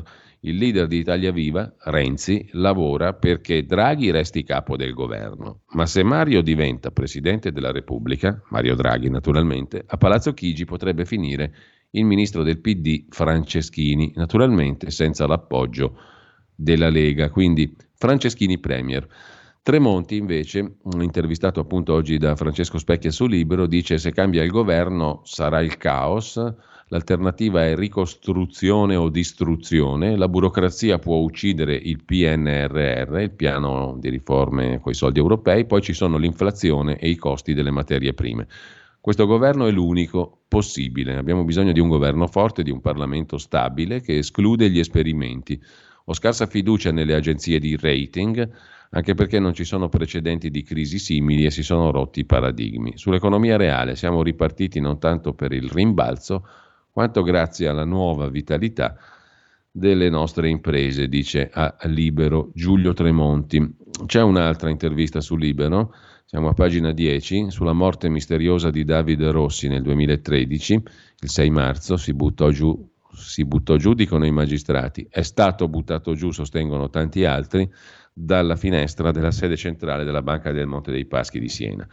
Intervistato oggi l'onorevole Carmelo Miceli del Partito Democratico, che è anche avvocato penalista e difensore della famiglia di Davide Rossi. I pubblici ministeri di Siena, dice Miceli, sono incompatibili, intervenga il Consiglio Superiore della Magistratura. L'avvocato Miceli chiede di conoscere i dettagli di ciò che è accaduto nell'ufficio del manager deceduto nel duemilatredici. Non abbiamo nulla contro la procura, vogliamo che il fascicolo sia trattato da magistrati imparziali. Adesso non ci sono le condizioni. Fra tre mesi avremo gli esiti della super perizia. Il colonnello Aglieco ha detto che ad inquinare la scena sarebbe stato il pubblico ministero Nastasi. Sempre poi da Libero, andiamo molto rapidi, poi torniamo invece a Panorama. Oltre alla casa di Pasolini, che non interessa a nessuno, nel quartiere romano di Rebibbia, la sinistra si dimentica, la sinistra si dimentica, dicevo, di un intellettuale scomodo e imbarazzante, anche le borgate da lui celebrate lo hanno dimenticato. A Roma deserta l'asta di vendita della casa di Pasolini, che è in disarmo, e il comune nicchia sul progetto del museo, scrive Libero. Da Libero mh, va segnalata anche in pagina economica la questione Telecom, se ne occupa con perizia Nino Sunseri. Se Telecom Team si prende il cloud, come è venuto fuori in questi giorni, l'offerta pubblica di acquisto del fondo K K R si complica perché Telecom è in pole position per la gestione dei server della pubblica amministrazione, che aumenterebbe il valore del gruppo e il peso politico degli asset. La cordata Telecom Cassa Depositi Leonardo Soggei, parte favorita per aggiudicarsi la gara per il trasferimento sul cloud dei dati della pubblica amministrazione, che secondo stime di mercato vale ben più di un miliardo di euro, che è la, la cifra iniziale. La gara si svolgerà a gennaio in maniera da rendere il piano strategico nazionale operativo entro giugno. Si tratta di una delle prime realizzazioni legate al P N R R, ma se TIM si prende il cloud, l'O P A del fondo americano K K R si complica non poco, scrive Libero. Da Libero ci congediamo con una segnalazione duplice, anzi due segnalazioni dalla cronaca milanese. Intanto un'eccellenza cittadina di Milano, la scuola dei ciechi di Via Vivaio, è pronta a portare il comune in tribunale perché a giorni scade il contratto d'affitto e il comune di Milano sta cercando una sede alternativa, ma il consiglio di istituto avverte: ricorreremo al T A R se ci sarà imposta una soluzione non condivisa. È un palazzo molto bello, anche un luogo storico, una, una eccellenza del comune di Milano a rischio. E poi c'è un'altra vicenda che riguarda, un altro dato anzi che riguarda la città di Milano. In città calano le auto, ma l'inquinamento sale. Inutile la guerra alle automobili. Le strade sono semideserte, ma il P M dieci resta sopra la soglia d'allarme. Il centrodestra dice: è fallito il green della sinistra. Questo tema ci accompagnerà sicuramente nel duemilaventidue. Torniamo brevemente, chiedo scusa, alla Verità, che abbiamo chiuso prima perché c'era da segnalare, prima di riporre la nostra Pravda, un um, pezzo, un pezzo a pagina quindici di Giacomo Amadori e François de Tonquedec su ciò che abbiamo appena visto, ovvero il caso Rossi. La palla ora ripassa ai pubblici ministeri di Genova, alla procura mh, di Genova. Nei telefoni il mistero del Monte dei Paschi. La procura ligure ha aperto dieci fascicoli di indagine collegati al caso Davide Rossi, ben dieci. Sparito il BlackBerry del manager, due mail cancellate dopo la morte e spunta anche un'utenza fantasma. Vedremo se dalla procura di Genova salterà fuori qualcosa. Intanto però vi segnalo anche, a proposito di Davide Rossi, su Panorama l'articolo di Carlo Cambi, ci, arriva, ci arriviamo, ma Panorama questa mattina in edicola apre con Covid, errori e bugie, tutte le frasi smentite dai soloni, dai virologi, dai medici che hanno parlato in due anni. Ne hanno dette tante, si sono sbagliati praticamente su tutto. Scrive Maurizio Belpietro: avevamo ragione, punto e basta. Quando criticavamo l'assurdità di un Green Pass richiesto soltanto ai clienti dei ristoranti e non ai camerieri o ai cuochi, non ci sbagliavamo. Avevamo ragione anche a contestare la decisione di rendere obbligatorio il certificato verde per viaggiare sui treni ad alta velocità e non su quelli dei pendolari, sempre più affollati. Era giustificata anche la nostra obiezione circa la durata del passaporto vaccinale, inizialmente un anno, poi nove mesi, presto sei. Insomma, avevamo fatto una serie di obiezioni, tutte sensate. Segue l'articolo su quante stupidaggini sono state dette anche dagli cosiddetti esperti in due anni di pandemia. Ne hanno dette tantissime. E poi c'è il pezzo di Carlo Cambi, Ombre rosse sul monte, il Monte dei Paschi. La fine di Davide Rossi, il dirigente della banca senese, diventa ancora più oscura, scrive Cambi, con i nuovi documenti di inchiesta appena ricomparsi. La commissione del Parlamento è a caccia di verità, forse irraggiungibili, ma in città ci sono segreti che fanno tremare i palazzi del potere. Mi parla Siena è l'incipit di una struggente poesia di Mario Luzzi, che Cambi aveva citato nella nostra rubrica in radio settimana scorsa. Parlasse Siena è il venticello rossiniano, la calunnia è un venticello, che si sente in sottofondo mentre un manichino precipita dal quarto piano e dal terzo dell'ala di nord-ovest di Rocca Salimbeni, sul selciato in pietra di vicolo Montepio, un budello che fa uno strano angolo prima di costeggiare il blocco di pietre e mattoni, che è la sede della più antica tormentata banca del mondo, il Monte Paschi Siena. Hanno simulato anche la pioggia finta nella ricostruzione della caduta di Davide Rossi, fatta dai carabinieri l'altra settimana, perché il sei marzo del duemilatredici Siena era afflitta da una piova uggiosa, mentre i laser dei rilevatori tridimensionali portati dall'Università di Roma alla Sapienza disegnano un reticolo di rilevazioni, un set che neanche Stanley Kubrick. Un po' tardi, verrebbe da dire. lì, nello stesso punto, alle diciannove e cinquanta di centocinque mesi fa, Davide Rossi, responsabile comunicazione Monte Paschi, si schiantò a terra. Morirà dopo ventiquattro minuti di agonia.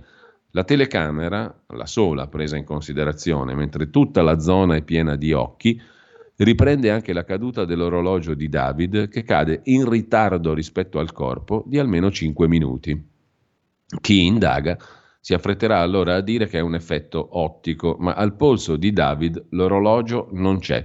C'è invece una specie di livido che gli stampa la cassa del Rolex sulla pelle, come se qualcuno lo avesse afferrato con forza.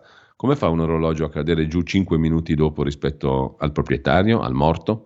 In queste settimane si sono rincorsi cento misteri, mille interrogativi. La telefonata di Daniela Santanchè, la parlamentare di Fratelli d'Italia, alla quale avrebbe risposto, perché Davide era già morto, il pubblico ministero Antonino Nastasi, la storia dei festini hard che si facevano e forse si fanno ancora, lo sanno in molti, a Castiglione della Pescaia, a Monte Riggioni, vicino a Lucignano, e chi c'era sa chi c'era, i fazzoletti sporchi di sangue e poi fatti distruggere, il cestino rovesciato dai pubblici ministeri che entrano nell'ufficio di Rossi, i bigliettini ricomposti dal sostituto procuratore Nastasi, infilati in un libro e consegnati molte ore dopo alla Scientifica.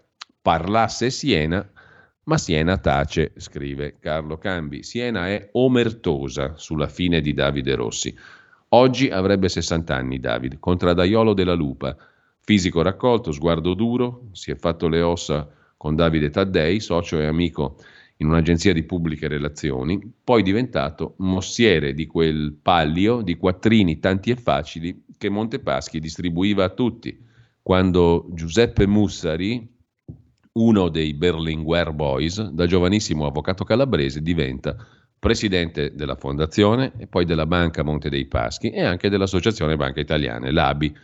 Davide Rossi era la cassaforte dei segreti del Monte. Avesse parlato lui, altro che Siena. Abituato alle pressioni, davanti al suo ufficio c'era la fila dei questuanti, tutti i gruppi editoriali, le televisioni, tutti i partiti, tutte le istituzioni culturali, tutte le squadre di tutti gli sport hanno bussato a denari a Davide Rossi.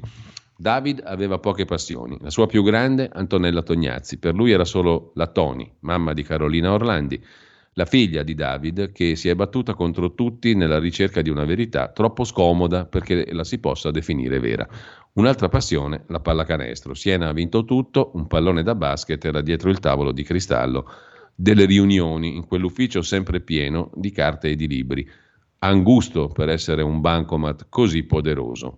Mens sana si chiamava il quintetto dei miracoli.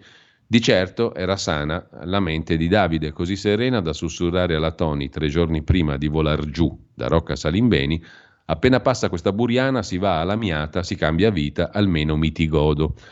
Rossi suicida non ha convinto nessuno a Siena, che se parlasse, e invece sta percossa, attonita, di fronte al set dei carabinieri e tace. Ma anche seguire le mosse della commissione di inchiesta parlamentare presieduta da Pierantonio Zanettin, di cui è pilastro Walter Rizzetto, Fratelli d'Italia, non fa comprendere fino in fondo. Ci sono troppe ombre rosse o rossi che si allungano sul monte. Intanto il movente non c'è. Rossi non aveva alcun motivo per uccidersi, scrive Carlo Cambi, ma c'erano sufficienti motivi perché morisse. Non era stato indagato, le perquisizioni che avevano toccato il suo ufficio lo qualificavano come persona terza, ogni atto compiuto da lui era controfirmato dal presidente, dal direttore generale, dunque da Mussari o Vigni, o dall'intero consiglio di amministrazione. Eppure si è data enorme rilevanza a una mail spedita da Davide a Fabrizio Viola, in cui avrebbe annunciato di volersi uccidere perché non resisteva alle pressioni. Nel famoso bigliettino ricostruito dal P M Antonino Nastasi, che era nell'ufficio di Rossi ben prima dell'arrivo della Scientifica con i colleghi Natalini e Marini, Davide scrive: «Toni, amore, l'ultima che ho fatto è troppo grossa per poterla sopportare, hai ragione, sono fuori di testa da settimane», ma non mette la classica firma dei suicidi, perdonami. La mental coach Carla Ciani, che lo ascolta, come tutti i manager, nei giorni della tempesta, dice che era sì stressato, ma centrato su se stesso. Del pari ha scoperto Rizzetto che nel giorno in cui David muore, un testimone lo incontra per strada, va dai magistrati, racconta, ma non viene verbalizzato. Il suicidio è l'unica possibilità che la Procura di Siena prende in considerazione, ma nelle prime ore si procede per istigazione al suicidio. E c'è un'intercettazione di Giancarlo Pittelli, ex onorevole di Forza Italia, anche lui avvocato calabrese al cui studio collabora Giuseppe Mussari, l'ex presidente Montepaschi e amico di Rossi, in cui lui dice: Rossi lo hanno ammazzato, Pittelli è in carcere, sentirlo non sarà un problema. Pittelli, ve lo ricorderete, era anche l'uomo delle indagini dell'allora P M De Magistris in Calabria tanti anni fa. E poi c'è la questione del luogo, le omissioni sulla vicenda, insomma l'articolo di Carlo Cambi è molto lungo e dettagliato, ve lo consiglio caldamente. Intanto però il tempo va rapidissimo, dobbiamo mh, velocissimamente a questo punto anche vedere gli altri quotidiani di oggi, abbiamo visto La Verità, abbiamo visto Libero, eh, anche Panorama, diamo un'occhiata alla prima pagina del Tempo di Roma. Il quotidiano diretto da Franco Bechis che apre con la questione dell'Omicron, contagi boom ma niente paura, in Italia come nell'Unione Europea e negli Stati Uniti è record assoluto di infezioni ma i sintomi sembrano lievi. Lo scienziato François Ballou dice che grazie a vaccini e farmaci si può convivere col Covid e prevede, sta diventando come un'influenza, potremo infettarci senza più tremare. A pagina due c'è il focus del tempo su questa questione, anzi il focus sulle parole di François Ballou, uno degli esperti più ascoltati nel Regno Unito, con molti studi sul Covid all'attivo.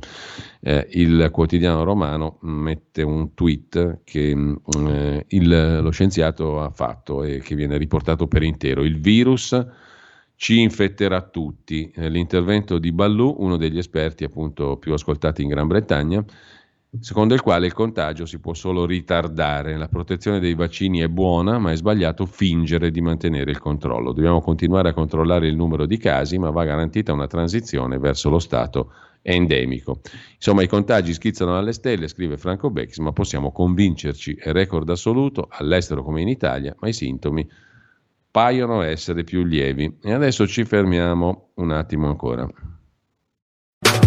In quanti ti promettono trasparenza, ma alla fine ti ritrovi sempre con il bollino rosso e non puoi dire quello che pensi. R P L, la tua radio. Non ha filtri né censure. Ascolta la gente e parla come la gente.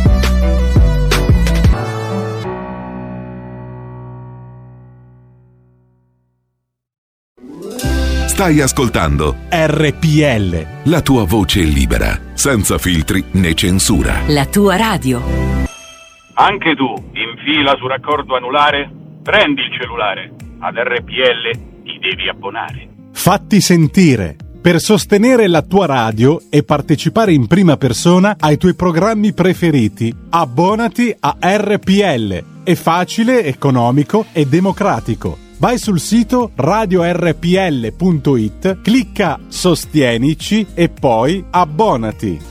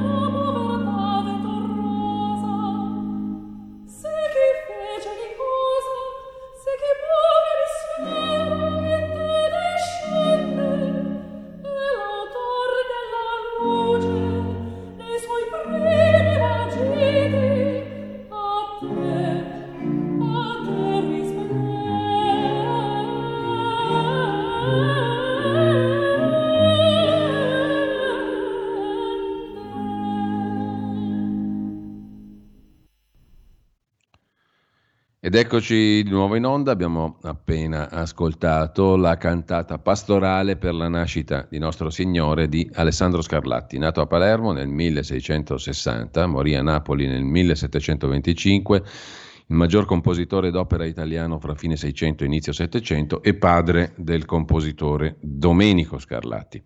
Torniamo però alle prime pagine di oggi, ai primi piani di oggi anzi, sul Tempo di Roma abbiamo visto niente paura, convivremo con la variante Omicron e il contagio, intanto spunta per il Quirinale Giuliano Amato, part-time per Draghi, scrive Francesco Storace, tutti ai piedi di Draghi e spunta pure Giuliano Amato, c'è chi immagina un'elezione di Giuliano Amato per due anni per far finire il lavoro a Draghi, ma Giuliano Amato, dico, non accetterà mai una soluzione del genere, anche lui non è che sia freschissimo, ha ottantatré anni suonati, tornano vecchie liturgie della politica pur di compiacere Super Mario, ma la Costituzione non si può usare, scrive Storace.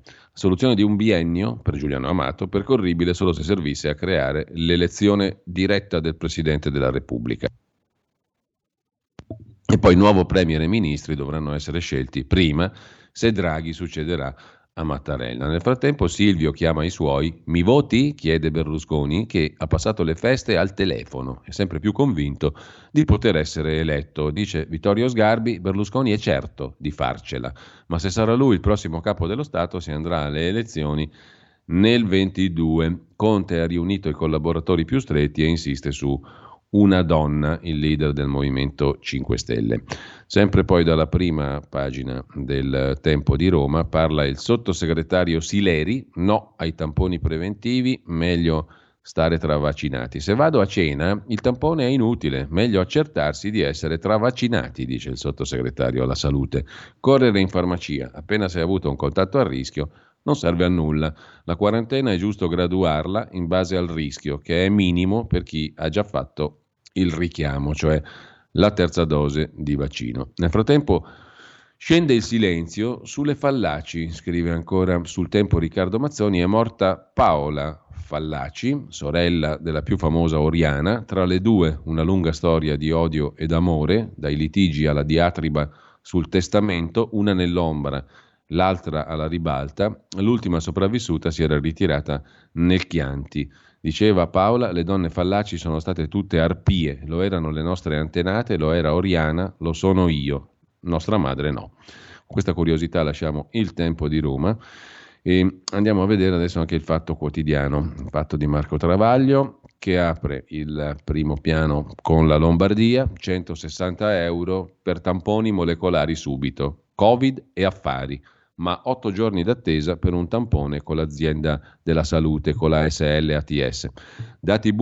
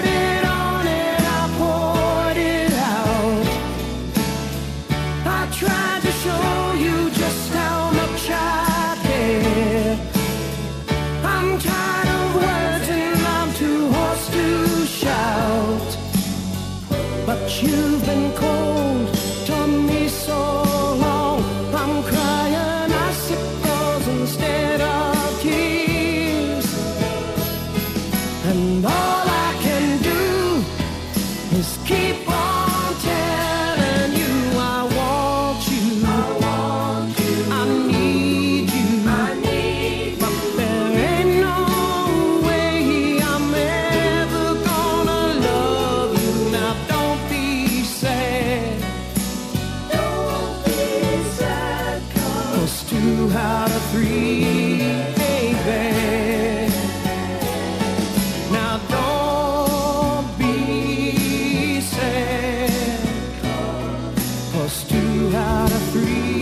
il bello o il brutto della diretta a seconda dei casi. Comunque abbiamo ripristinato in questo momento il collegamento con Giulio Cainarca. Era carambolato il tutto, eh, eravamo credo rimasti alla prima pagina del Fatto Quotidiano, non so fino a che punto si è sentito, ma comunque Lombardia... cento... Eh, Giulio, praticamente è crashato Skype due minuti fa. Due minuti fa, quindi a occhio e croce eravamo alla prima pagina del Fatto Quotidiano. Abbiamo poco tempo perché tra poco ascoltiamo Claudio Borghi Aquilini sulla finanziaria alla Camera, per il cui Parlamento, ed è un ascolto interessante eh, perché la finanziaria e il pochissimo tempo, anzi il nullo tempo per esaminarla, non sono un tema da poco. Cioè, in poche parole, il Parlamento è proprio lì per fare niente, deve solo approvare quello che il governo Draghi, cioè Draghi sostanzialmente, perché il governo Draghi è un ampliamento di un concetto che significa una persona sola, cioè lui. Comunque il governo Draghi fa, cioè Draghi, e il Parlamento approva, cioè non fa nulla, approva e basta. Comunque lo sentiremo eh, Claudio Borghi Aquilini tra poco mh, alla Camera. Intanto Lombardia appunto denuncia, il Fatto Quotidiano, centosessanta euro per tamponi molecolari subito. Covid e affari. Però se tu vai alla T S, cioè all'azienda territoriale della salute, la S A L, otto giorni di attesa. Subito paghi centosessanta euro. In Italia duecentodue morti, code e rabbia eh, nella regione di Fontana. A Torino l'hub vaccinale chiude perché arriva Figliuolo. Intanto l'Organizzazione Mondiale della Sanità dice niente, quaranta per cento del mondo vaccinato, cioè quaranta per cento del mondo è stato vaccinato, e dal Sudafrica Omicron è la fine della pandemia, ma gli esperti sono discordi. C'è poi la questione del Quirinale, cinque Stelle dicono no a Draghi con l'incubo di Giuliano Amato, e Verdini aiuta chiedendo poi che il Presidente gli dia la grazia. Renzi prova a intestarsi il via libera a Draghi, Conte resta contrario a Draghi ma teme nomi ancora più impresentabili, cioè Amato, l'amico dei due Matteo, cioè Verdini, parla con Casini e spera in un neopresidente che lo salvi dalla galera. C'è poi una questione che riguarda il presidente leghista della Sardegna, Solinas, il mistero della caparra da duecentomila euro, l'ha ottenuta nel duemilatredici, scrive il Fatto Quotidiano, e l'ha ridata indietro dopo sette anni. Solinas è la terra venduta al re dei trasporti, il governatore ridà la caparra solo dopo sette anni. Che fine hanno fatto le caparre ricevute dal presidente sardo per le sue compravendite immobiliari? Dopo le inchieste del Fatto Quotidiano, che svelarono come Solinas avesse ottenuto in almeno due casi due caparre da duecentomila euro ciascuna per la cessione di un terreno e di un rudere, senza che i rispettivi rogiti venissero mai fatti, in molti si erano fatti questa domanda. Oggi si chiarisce uno dei misteri. Il ventidue luglio del ventuno il governo ha restituito duecentomila euro agli eredi di Antonello Pinna, deceduto nel sedici. Restituzione con sette anni di ritardo. La questione poi la spiega il Fatto Quotidiano, così messa in questi termini non è di immediata comprensione. Comunque, il mistero della caparra, l'ha ottenuta nel tredici, l'ha restituita ben sette anni dopo, senza penali. C'entrano le indagini della Procura? E ancora dalla prima pagina del Fatto Quotidiano, Renzi che in un anno ha fatto viaggi per affari in undici paesi diversi, e poi i giornali, dal duemilaventi i fondi pubblici sono raddoppiati e li paga Pantalone. Questa notizia è abbastanza curiosa, a pagina diciassette, il finanziamento pubblico ai giornali è raddoppiato, scrive il Fatto Quotidiano. Con la pandemia i contributi all'editoria sono saliti a trecentottantasei milioni. Non hanno fermato la crisi, ma verranno stabilizzati, scrive il Fatto. Nel duemilaquattordici duemiladiciassette uno virgola otto miliardi per gestire esuberi e mh, problemi del lavoro. La stampa italiana negli ultimi due anni è stata ampiamente tutelata dai soldi pubblici.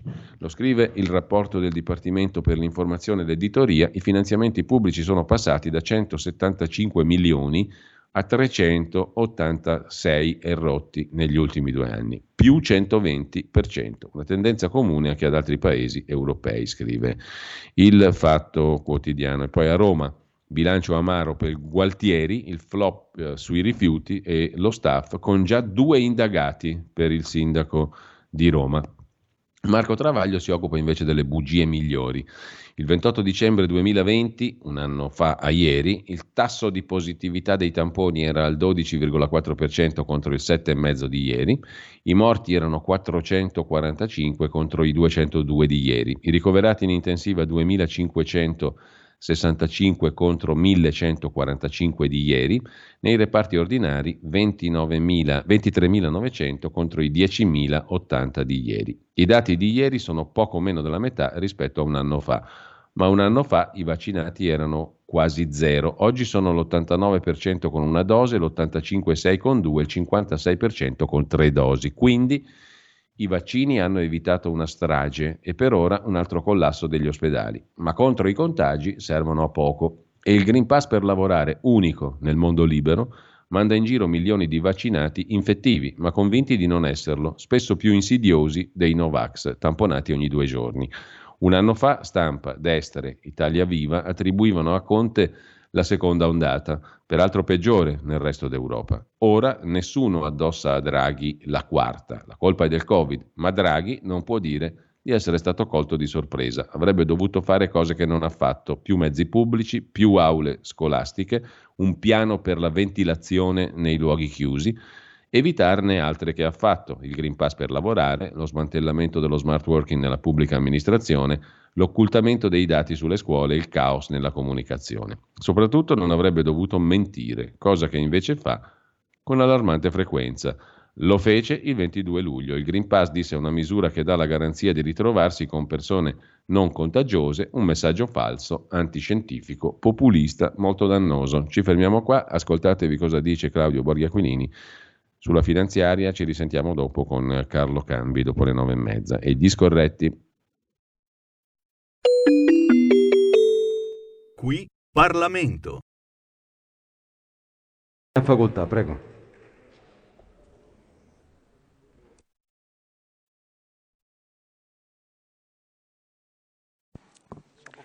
Grazie Presidente. Allora, se per caso ci fosse qualcuno in questo momento che non ha di meglio da fare che guardare questo dibattito via web, oppure qualcuno in futuro che si prenderà la briga di leggere i resoconti di quello che diciamo, conviene spiegare subito, prima dell'intervento, che non stiamo facendo una cosa seria. Non stiamo facendo una cosa seria perché questo non è altro che un boh, commento, chiamiamolo come vogliamo, un commento per quanto qualificato a quanto è stato fatto in Senato. La Camera non ha avuto il tempo fisico nemmeno di leggere la manovra. Quindi, dato che non abbiamo avuto modo di leggerla, mi fa un po' sorridere pensare che si possa dire abbiamo fatto, abbiamo detto. No, non abbiamo fatto e non abbiamo detto nulla. La manovra non l'abbiamo nemmeno letta, perché non c'è stato fisicamente il tempo. Ma ho sentito molti colleghi della pur minima opposizione dare la colpa di tutto questo al governo. Signori, non è vero. Il governo si prende gli spazi che il Parlamento gli lascia e il Parlamento questi spazi li ha lasciati costantemente il governo a partire dal duemiladiciannove. L'ultima legge di bilancio fatta in modo minimamente passabile è stata fatta nel duemiladiciotto, quando è partita dalla Camera, quando indegnamente il Presidente di Commissione Bilancio ero io, e l'otto dicembre, otto dicembre quest'Aula approvava in prima lettura la legge di bilancio in tempo per mandarla al Senato, che la potesse modificare, per poi trovarsi esattamente come è successo, come siamo adesso noi in questi giorni, per la terza lettura, ma era una terza lettura. Tutti e due i rami del Parlamento hanno avuto modo di poter gestire la legge di bilancio, dire la propria, e qui alla Camera ogni singolo emendamento è stato votato. Questo non è colpa del governo.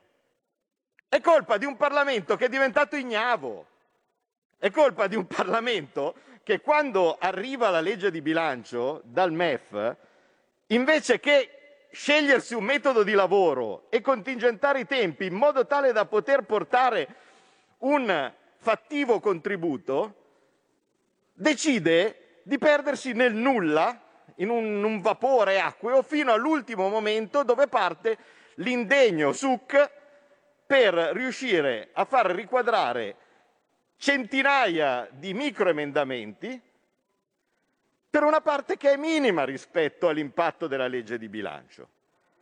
E devo dire, già che vedo qua, anzi, già che vedo qua i rappresentanti del governo, e nello specifico, scusate se mi riferisco in particolar modo, comunque grazie alla, alla sottosegretaria Sartore, ma grazie soprattutto, quantomeno in quanto nostro riferimento, al sottosegretario Freni, che è stato bravissimo nel cercare di dipanare queste micro richieste che al Senato si affastellavano in modo tale da poter far riquadrare il tutto, perché vi posso assicurare che non è semplice, perché ognuno mette la sua pensando che sia l'unica cosa, ma ovviamente il, ogni emendamento deve andare d'accordo con gli altri.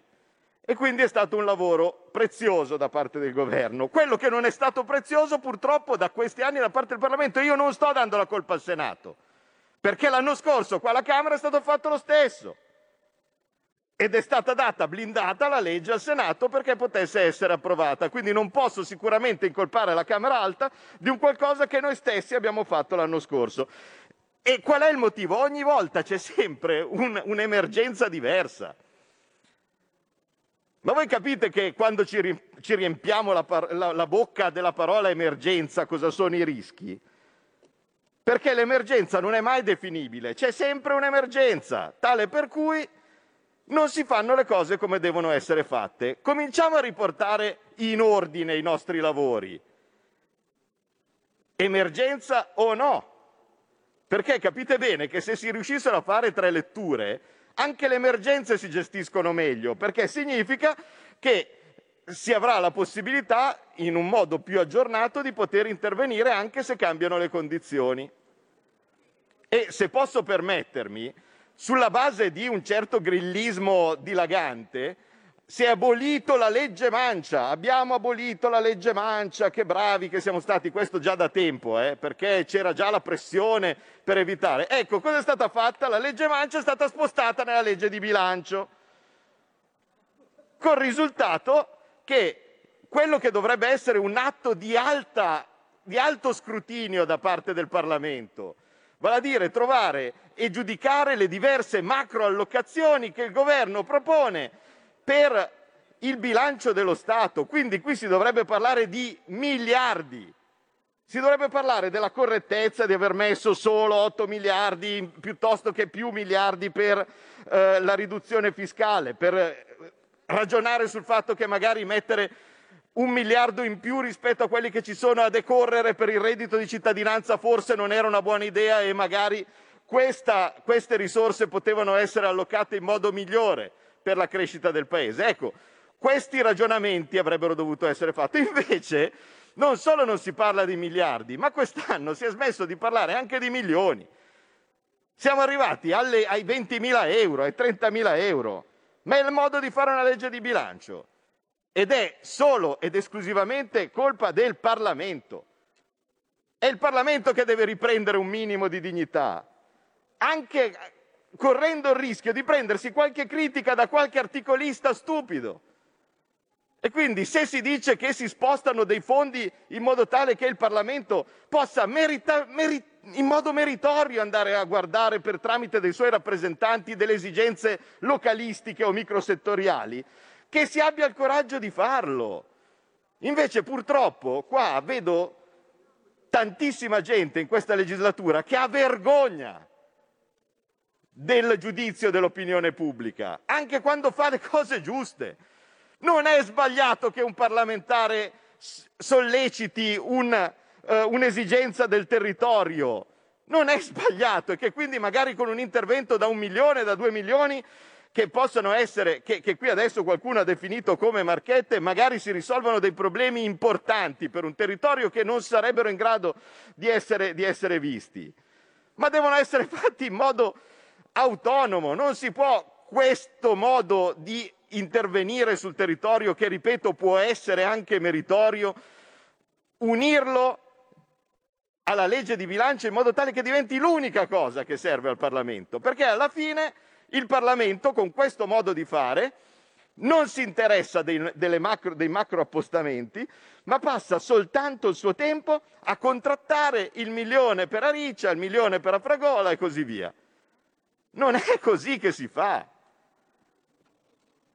Quando ero presidente di Commissione Bilancio non avevo paura di stralciarli questi emendamenti. E poi rimanevano soltanto le cose importanti su cui discutere, anche quando arrivavano dal governo. Perché io mi ricordo perfettamente che dal governo, e mi si diceva personalmente dal presidente Conte o in generale da qualcuno del suo entourage, era arrivato un emendamento, me lo ricordo come fosse adesso, per l'assunzione di due persone all'Accademia della Crusca. Ne fece un aeroplanino, perché il presidente di commissione ha questo minimo, questa minima possibilità di fare. Cioè, vale a dire, se l'emendamento è microsettoriale o localistico, lo stralcia e lo giudica inammissibile. Ma è attività del Parlamento. Se il Parlamento concede tutto o consente tutto, e il governo è ovvio che tracima. E tracimano anche gli appetiti dei singoli parlamentari, perché dice, vabbè, ma scusate, se le regole del gioco sono queste, partecipo anch'io. Quindi facciamo un attimo di, auto, di autocritica. Se le cose non vanno, non è sempre colpa del governo. Il governo fa delle cose in tanto in quanto il Parlamento glielo consente. E devo dire comunque che essere parte di una maggioranza e quindi avere parte del, della discussione a monte su come si fanno le cose, come sapete io posso avere le mie idee, ma devo dare atto che almeno qualcosa ha portato. Perché? Perché in questa legge di bilancio, tanto per dirne una, non ci sono tasse.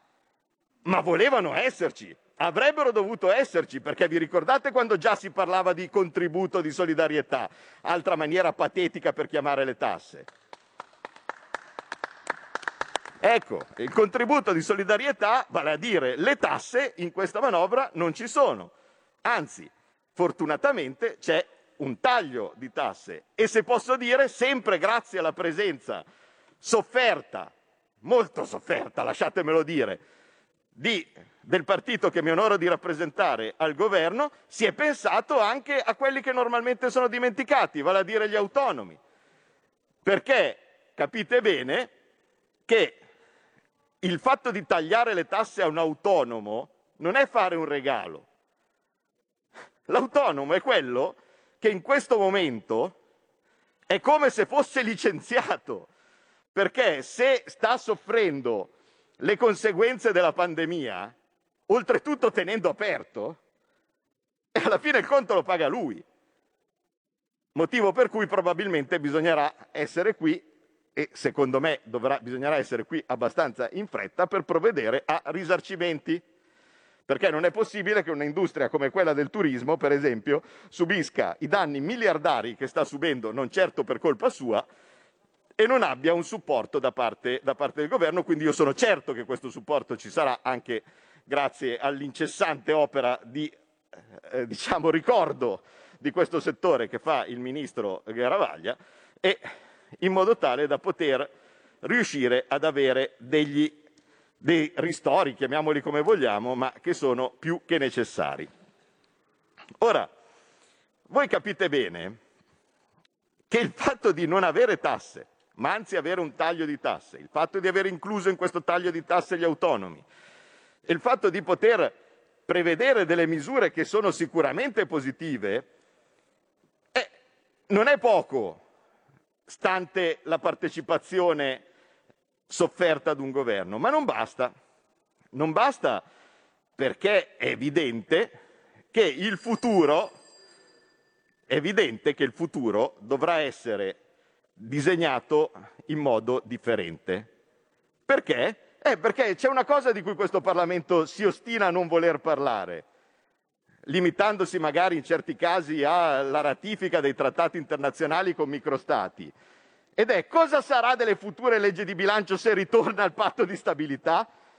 Perché per distribuire soldi vi posso assicurare che in una maniera o nell'altra un po' si è tutti capaci, Ma quando ritorneranno le regole europee, questi soldi dovranno essere presi.